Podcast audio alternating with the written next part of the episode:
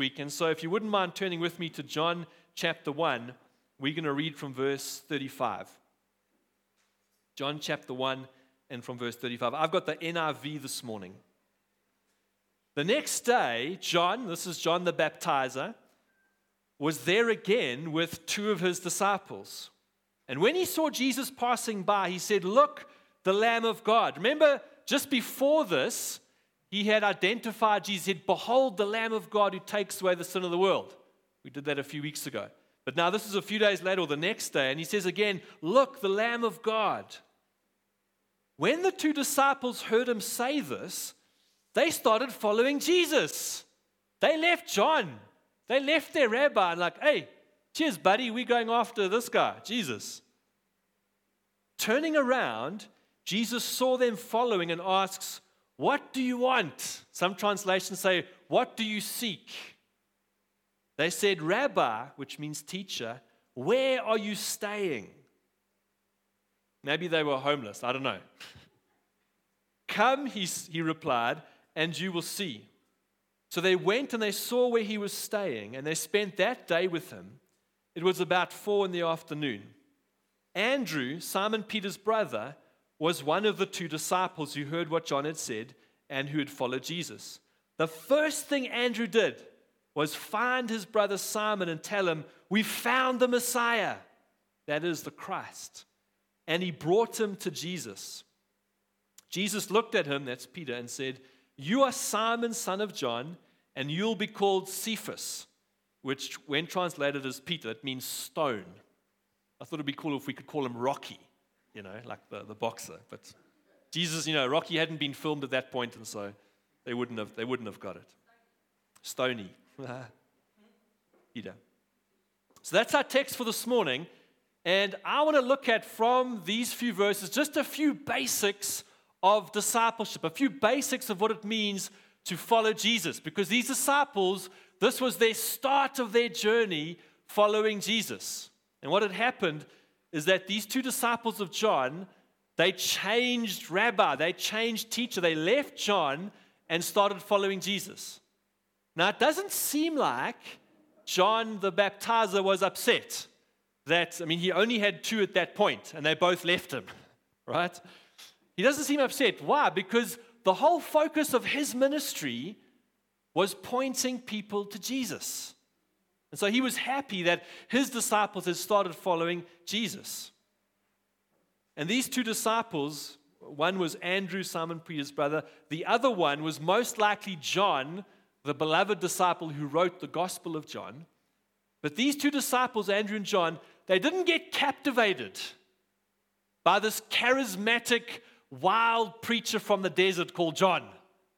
You know, he had he wore a camel for his clothing, he had locust legs between his teeth. They didn't get captivated by this charismatic man who was preaching a radical message, but they got captivated by his message, which was, Behold the Lamb of God. And they started following Jesus. And friends, you and I, we must never, ever, ever follow a person or a personality or a preacher or an opinion or, or an organization. We must follow Jesus.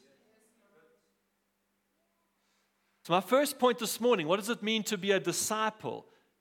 Is that disciples follow Jesus. And you might say, well, that is the most obvious point ever. But I'm going to repeat it because it's so easy not to follow Jesus. Have you noticed that we're very good at adding things to our faith? Jesus plus something else. Jesus plus my effort and hard works. It's me getting up early and praying. Me plus some other philosophy, me plus some, or not me, but Jesus plus some new age teaching. You know, all roads lead to Rome. No. It's Jesus plus nothing and Jesus minus nothing. We're to follow Jesus. Every generation has battled with this really simple concept. In our generation, it's very easy to gather around ourselves a large number of, of online teachings and podcasts and people from America or, or Europe or Australia who are preaching and teaching. and we gather around those teachings which we like, our favorite theology, our, our particular worldview, or those things that we think are more important than what Jesus thinks. Very easy to gather those things around and make our own kind of faith. No, we ought to follow Jesus only and His word. Very easy to read lots of daily demo- devotions. I'm sure many of you get them on email or see them on Facebook or forward them on WhatsApp, etc. There's nothing wrong with those. But in many cases, we've outsourced, we've delegated our faith to other people who might love Jesus and who write very well or who preach very well, but we can't have a second hand relationship with Jesus. It's got to be you or me meeting with Jesus ourselves. So, disciples, number one, most important, we follow Jesus. Secondly, when we start following Jesus, we realize we have to start evaluating our motives. We've got to search our heart. When these two disciples came to Jesus, the first thing he does, he asks them a question. A very simple question, but very direct, very profound. He says, What do you want? Or other translations, What do you seek? Why have you come to me? What is the reason you're here? He wanted to find out if they were just like, you know, oh, there's a new preacher on the block. Let me just go check out this guy called Jesus. John recommends him, you know, let's just go. Nothing to do this afternoon. Let me go check out who Jesus is. Or if they had a genuine desire to know Christ. He was assessing their hearts, checking out their motives. I reckon Jesus asks us the same question every time we come to him. Let's evaluate our motives as we show up for church this morning. Often, and I'll put myself in this category sometimes, we have selfish motives for coming to church or for coming to Jesus. You know, I've had, I've had such a difficult week. It's been so hard and challenging, and I'm tired. But, you know, when, when we sing those worship songs, I just, I get such a boost. Yeah, I better come to church. I'm going to feel better after church, eh? And, that's not wrong in some ways because when we worship God, we realize how amazing He is and we experience His presence and we do feel better. But the point of worship is not me feeling better, it's exalting the King. So sometimes our worship, our motives aren't the best, if we're honest.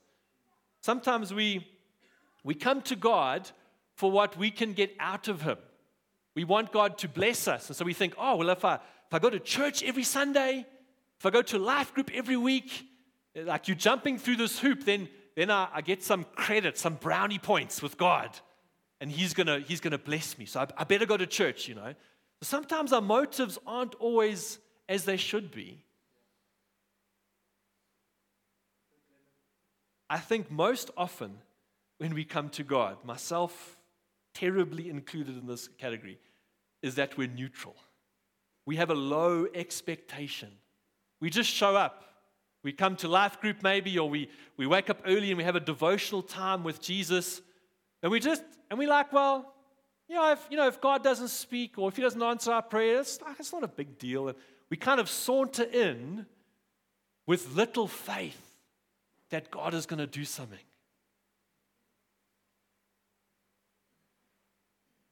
You know what the disciples replied, Andrew and John? I'm going to add in some of their words because what I think they said. When Jesus said, What do you want? He said, They said, We're all in. In fact, we're so in. Tell us where you're staying. We're going to come and camp on your front yard. We're going to be your, like your second shadow. We're so convinced. We're, we're all in.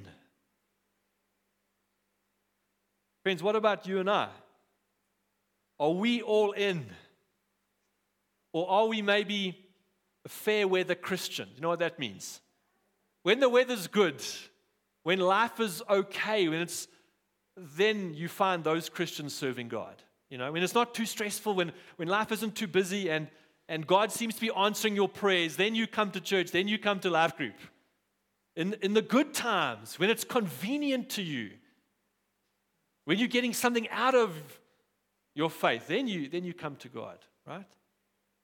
Sometimes we can be those kinds of Christians. On the other side, I don't know what to call them, but are those people when life is going okay, they are far from God. They're far from church. They're doing their own thing. But the moment trouble strikes, the moment there's difficulty or challenge or loss or tragedy, at that point, suddenly you find them praying. At that point, suddenly you find them reading the Bible or, or coming to life group. But the disciples said, We're all in. Tell us where you're staying. And the scary thing about this question that Jesus, I think, would ask us every day why are you coming to me? What do you want? What do you seek? Is that he knows already what's in our hearts. And we can't fool him. He, he asks us that question graciously for us to realize what's in our own hearts. Because we're very good at putting a bit of a mask up, aren't we? We're human.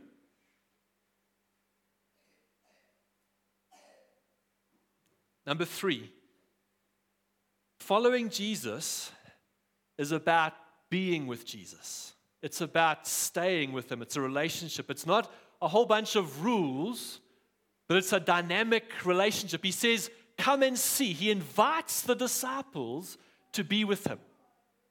In one of the other Gospels, when he, he goes up to the mountain, he prays all night long, and he comes down and he, he chooses the 12 disciples. He calls them to himself. You know what it says? I think it's in the book of Mark. He says, He called them to be his disciples and to be with him. Before they were going to be trained to go out and preach or heal the sick, he called them to be with him. And this is what following Jesus is about it's about being with him. And I say it's dynamic because it's not, you're not coming to, when you go and you pray to God, you're not coming to a robot. Or what's that new chatbot, GPT, whatever it's called, uh, the AI things that can talk back to you, whatever. It's, it's not static, it's dynamic. And what I mean by that is the relationship is it's evolving and changing. The best way I can describe it, if I think of my, my marriage with Candace, that's dynamic. Because sometimes I wake up in a really good mood. And life is great. But when I wake up in a bad mood, yo, Candace has to be careful. Poor lady. But sometimes out of the blue, we'll put the kids to bed and we're like, hey, there's nothing on tonight. Let's go for a quick walk around the block. Spontaneous walk, and we have this conversation and we catch up, and there's no kids to interrupt the conversation, which is the beauty of having a walk when they're in bed, right? Other times we'll suddenly stumble into a very serious conversation, just the two of us, unplanned, that's going to shape the next months and years of our lives, talking about deep things. Every now and then, and Candace is very good at this, she'll randomly tell me how amazing I am. I've obviously got uh, self image issues because she keeps telling me, No, you're amazing, you look great. I'm kidding. Or she'll thank me for something I've done to help her. I might surprise her sometimes with an unexpected gift or a bunch of flowers. Or, or sometimes we'll talk about our dreams for the future and what God has for us. Our relationship is dynamic. Every day is different.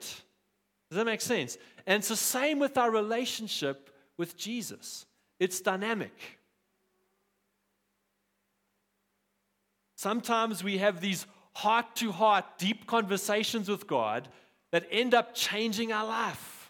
We have an encounter with Him and we're different. And suddenly it's like a watershed moment and everything changes from that point forward.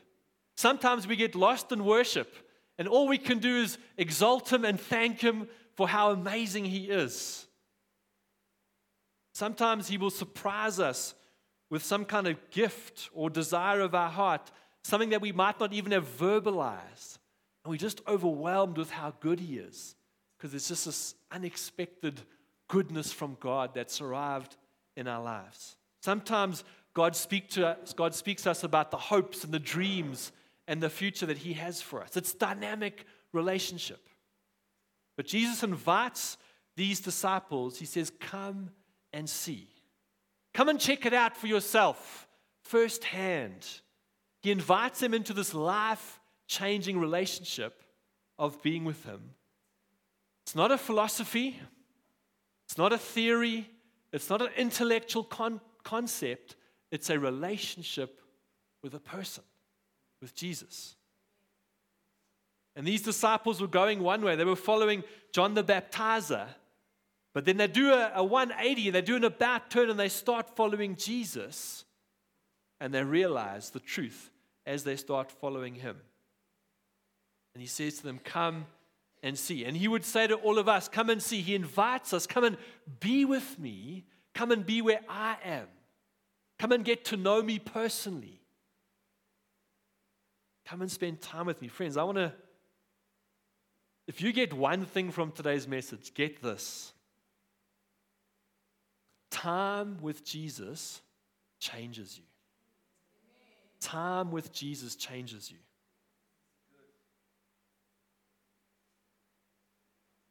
These disciples spent the day with Jesus and they were changed to the extent that they said, We found the Messiah one afternoon.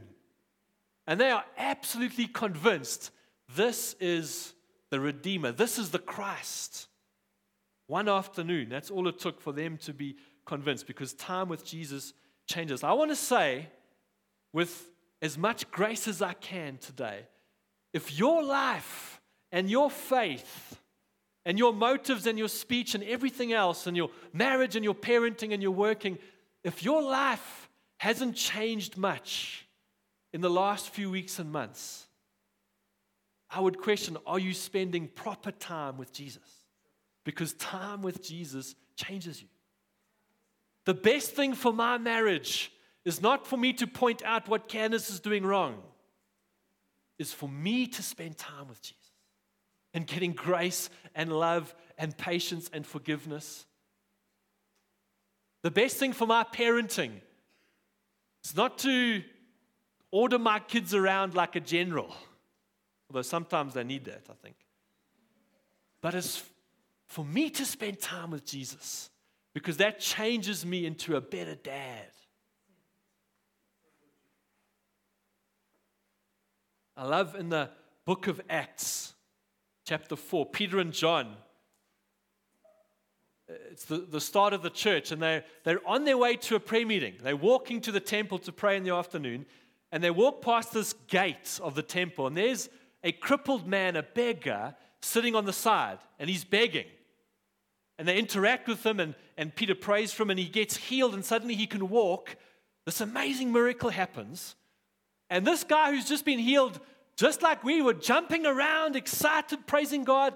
Obviously, there's a commotion. Other people hear what's happening, they, they come and see. And so this big crowd forms around Peter and John and this ex cripple. And Peter preaches the gospel, a sermon is preached, and, and the temple guards, they're watching and they alert the authorities. The authorities come, the elders, the teachers of the law.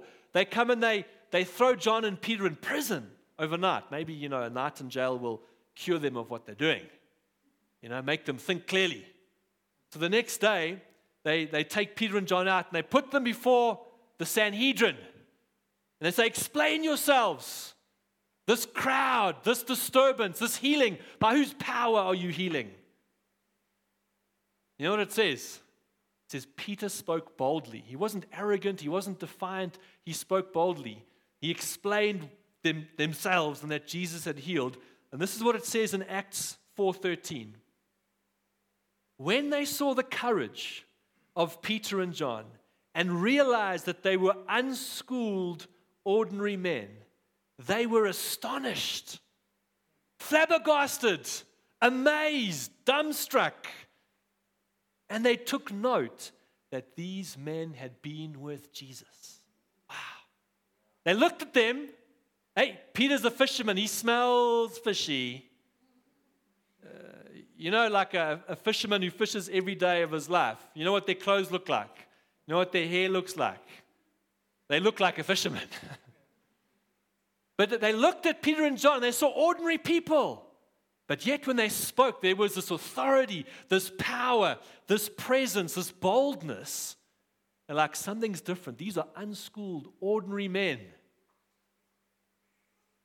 that took note that they had been with Jesus. Friends, are you and I being with Jesus? Because this is the kind of thing that can happen when we do. And it doesn't matter whether you're schooled or unschooled, whether you're eloquent or whether you stutter, whether you're shy or whether you're brave and extroverted. Doesn't matter whether you're rich or poor, black or white, doesn't matter where you live. All that matters is have you been with Jesus? Because that is what changes you.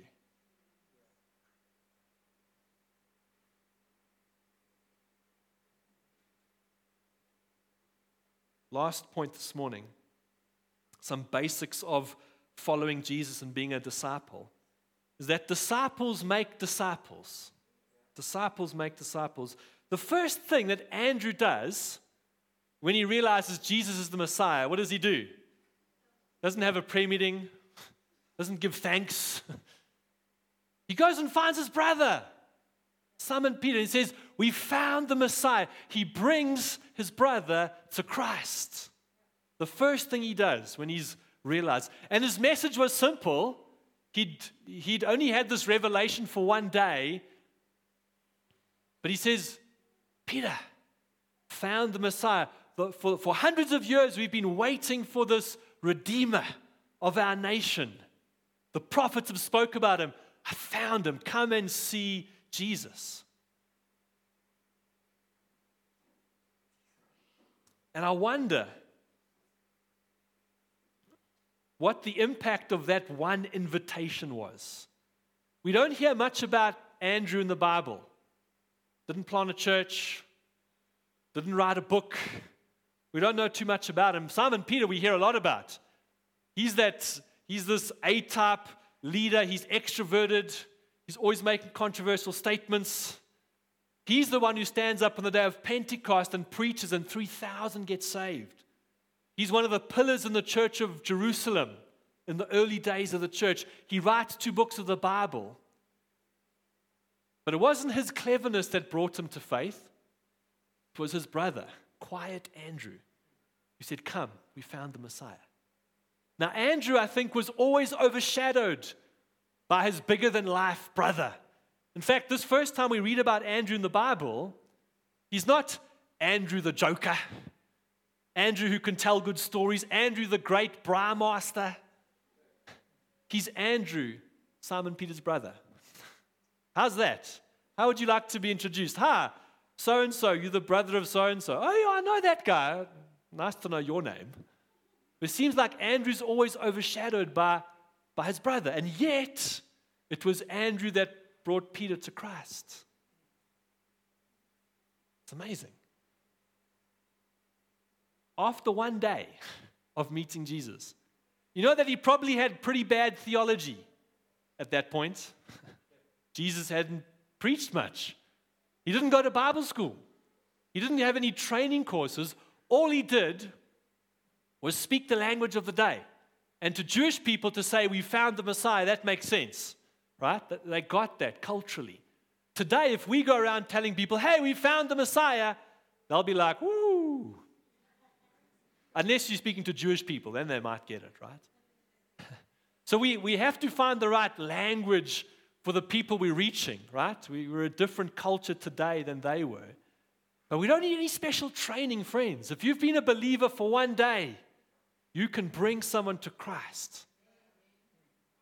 The great apostle Peter was brought to Christ by a simple invitation by his brother. You know, every other time we see Andrew in the book of John, every other time we see Andrew in the book of John, you know what he's doing? It's bringing someone to Jesus.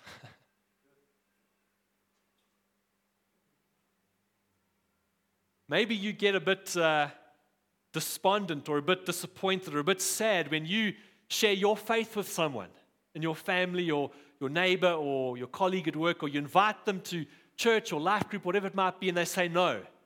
I invited someone last night. Hey, do you want to come to church? Nah, it's not, not for me, he said. But we can get despondent when people say no, when we get rejected, right? But we mustn't. You know that John the Baptizer, his first few sermons had no fruit. Remember, he said, Behold the Lamb of God who takes away the sin of the world. No one left him to follow Jesus on that day. But the next day he preaches again, Behold the Lamb of God. And suddenly, Andrew and John get it. His first sermon was, it seems like, a waste of time. There was no fruit from his first sermon. But the second time he preached, Andrew and John left. And maybe the next day, more of his disciples left, possibly. Friends, we mustn't give up if our first few attempts seem to be met with apparent rejection. We have no idea what God is doing in that person's heart.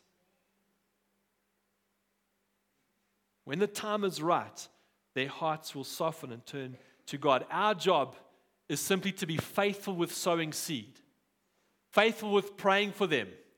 They might not even know, they might not even want you to pray for them, but you can pray for them without them knowing. How cool is that? It's like secret warfare. No one knows it's happening, but God's working in their heart. It's our job to, to invite, to, to test the waters, if you like. It's our job to show love and kindness and let this, this kingdom spill out from us around into other people and they see the love of God through us. It's God's job to turn their hearts. It's just our job to keep sowing seed and being faithful. So, telling others, making disciples is part of our following. And we need to, I think, learn how to do it naturally. Some of us, we quite uh, frightened or scared about talking about God, talking about our faith, or sharing a testimony, or maybe how we got saved or came to faith. We get a bit flustered. Well, what do I say? What are they going to think? And we just have to get over ourselves sometimes and let it come out in conversation naturally. A few weeks ago, I was in KZN for work. I work for an agricultural company, and I was driving around with a colleague looking at some of the farms and the fields. And uh, he said to me, How did you end up in Joburg? Because I used to be in KZN. In fact, I used to work in the town where he works now. I said to him, Hey, funny story you should ask because I had to work back for two years. I had a two year contract working here. And uh, and then I told him the story of how God had directed Candace and I to not move to that town, but rather to stay out of the town and to travel in every day, and how God eventually ended up leading us to Joburg. And it just, I've told the story so many times because it was genuinely God who directed us and closed most of the doors that we were trying to knock on and open. But God's so gracious, He left one open, the one we didn't want to go through. Ever happened to you? You've knocked on all the nice looking doors. God closes them, and you're like, oh boy, it's that door. I mean, who wants to come to Joburg? From KZN, the Midlands. Anyway, story for another time. But it just, I didn't force the guy to commit his life to Christ. I just talked about how we had prayed, how God had spoken, and how we'd seen the, the, the hand of God since being in Joburg. Just came up naturally. We need to learn to talk naturally about our faith because our faith is a natural part of our lives. Many people are not going to come to church and hear a sermon. You know that. Many people won't, despite our prayers and our invitations, but they might see God's love and kindness through you. They might see some supernatural peace or an amazing perseverance through a hard time, that they look at what you're going through and how you are navigating that with the grace of God, and there might be, I want what they've got. We don't know how God's going to work. They might never come to church, but they might hear the gospel preached through your lives and how we live our lives. So let me ask us in closing this morning who has God put in your life? People that you're in touch with, your the neighbors on your street, your colleagues at work, the hobby that you do on a Saturday afternoon, whatever it might be. Who has God already put in your life that He wants you to be an Andrew to? Because most of us are never going to become Peters, right? We're not going to get up and preach and 3,000 are going to be saved. None of us are going to write the book of the Bible, right? But all of us can be like Andrew. Wherever we find Andrew in John's gospel, he's He's just bringing someone to Christ. And the knock on effect, the impact of that is incredible. We can see it in Peter's lives, but it happens with a multiplying kind of effect. So, who is, I want to challenge you, your homework tonight or this week Go and pray and write down God, are there three people that I can be proactive at praying for them? Maybe it's someone you haven't seen in a few years. And you send them a message tonight Hey, I've, I suddenly thought of you today. And you maybe you decide, let's, let's hang out with this person once a month, have coffee or invite them over and, and start building a bridge of friendship again so that you can talk into their life, so that you can pray for them, so that they can see your divine peace as you're going through a difficult time, so that the kingdom can spill out to those around you. This living water that God's put inside us. You know the world wants it desperately. You know the, the water that they're drinking doesn't satisfy. Jesus said to the woman at the well, The water you drink will not satisfy you, but if you drink the water I give you, you'll be satisfied forever. Friends, the water, the things that the world is chasing, that they're filling their lives with, does not satisfy. But when they see the living water coming out of your life, they're going to be drawn to Christ. So let's maybe call it Project Andrew, whatever you want to call it. Have a prayer list and a hit list of who you're going to pray for, who you're going to invite to church, etc.